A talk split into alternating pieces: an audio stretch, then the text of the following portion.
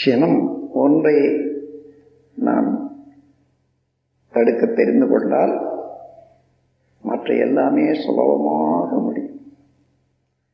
இப்போ சினம் என்பதை பற்றி ஒரு பொருளை பற்றி நாம் விலையிணைக்க வேண்டுமானால் விளக்க வேண்டுமானால் அதை பற்றி முழுமையாக தெரிந்து கொள்ள வேண்டும்.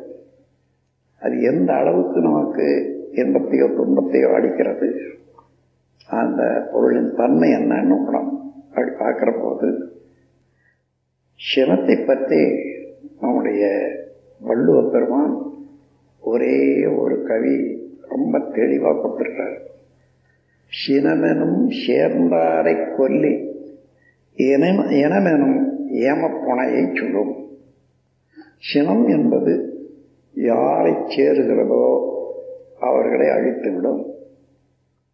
சினமெனும் சேர்ந்தாரை கொல்லி இனமெனும் ஏமப்புனையை சுடும். இனம் என்றால் உறவு. ஏமம் என்பது தங்கம். தங்கத்தை போன்ற ஒரு தூய்மையான உறவு நட்பு. இதையும் கெடுத்துவிடும் அப்போ தன்னையும் கெடுத்து தன்னுடைய உறவையும் கெடுத்தால் மனிதனுக்கு மிச்சம் என்ன இருக்கும்.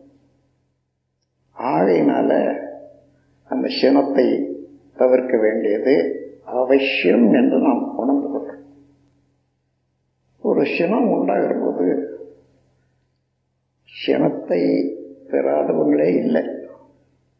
ஒவ்வொருவருக்கும் நல்ல அனுபவம் இருக்கிறது சினம். ஆனாலும் என்ன நாம் தெரிஞ்சுக்கிறோம்? இன்னொருத்தர் என் பேரில் சினம் கொள்ளக்கூடாதுன்னு நினைக்கிறோம். அவ்வளோதான் நினைக்கிறோமே தவிர நான் இன்னொருவர் மேலே சினம் கொள்ளக்கூடாது என்று தெரிந்து அப்படி நடக்கக்கூடிய இடம்தான் இப்போ பயிற்சி முறை.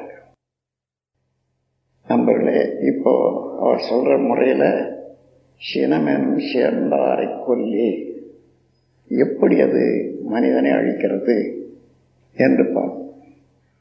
நம்ம உடலில் ஒவ்வொரு அணுவும் உயிரணுவும் அவனுடைய அலைவீச்சினால உடல் முழுவதும் சிவகாந்த சக்தி உற்பத்தி செய்து கொண்டே இருக்கிறது.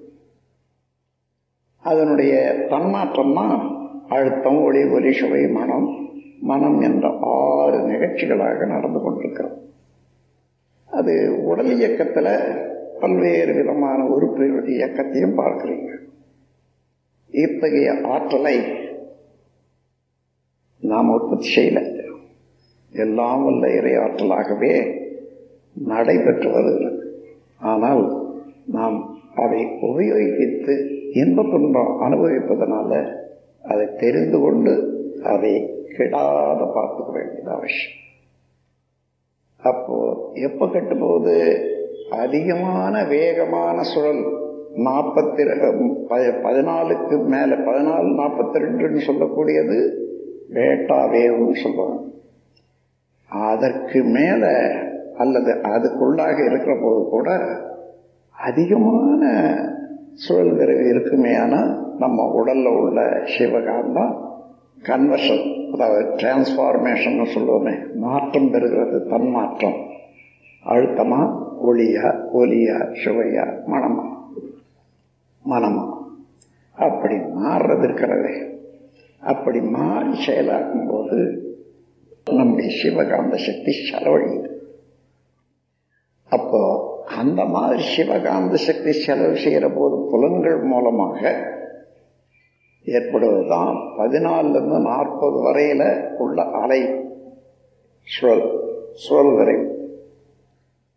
அப்பொழுது அதையே செய்துதான் இது வரைக்கும் நாம் பழகிட்டு இருக்கோம்.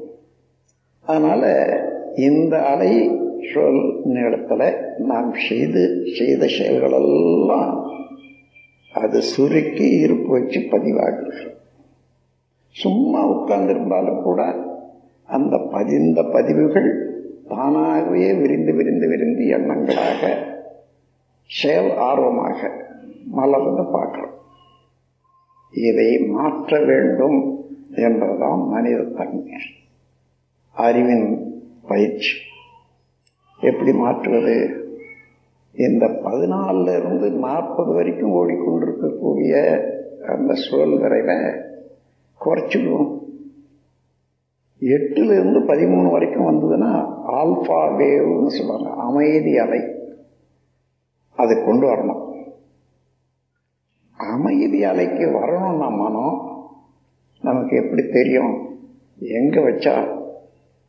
அதனால் மனம் என்பது என்ன என்று பார்க்கிற போது இறையாற்றலும் அதிலிருந்து தோன்றிய விண் சுழற்சியினால் வரக்கூடிய அலையும் சேர்ந்த ஒரு கூட்டு ஆற்றல் தான் சிவகாந்தமாக இருக்கிறது. அப்போ அந்த சிவகாந்தத்தில் இறையாற்றல் உட்பொருளாகவும் மனம் என்பது அலையாகவும் இருக்கிறது. இதை உதாரணமாக சொல்ல போனால் கடல்ல அலையை பார்க்கிறோம்.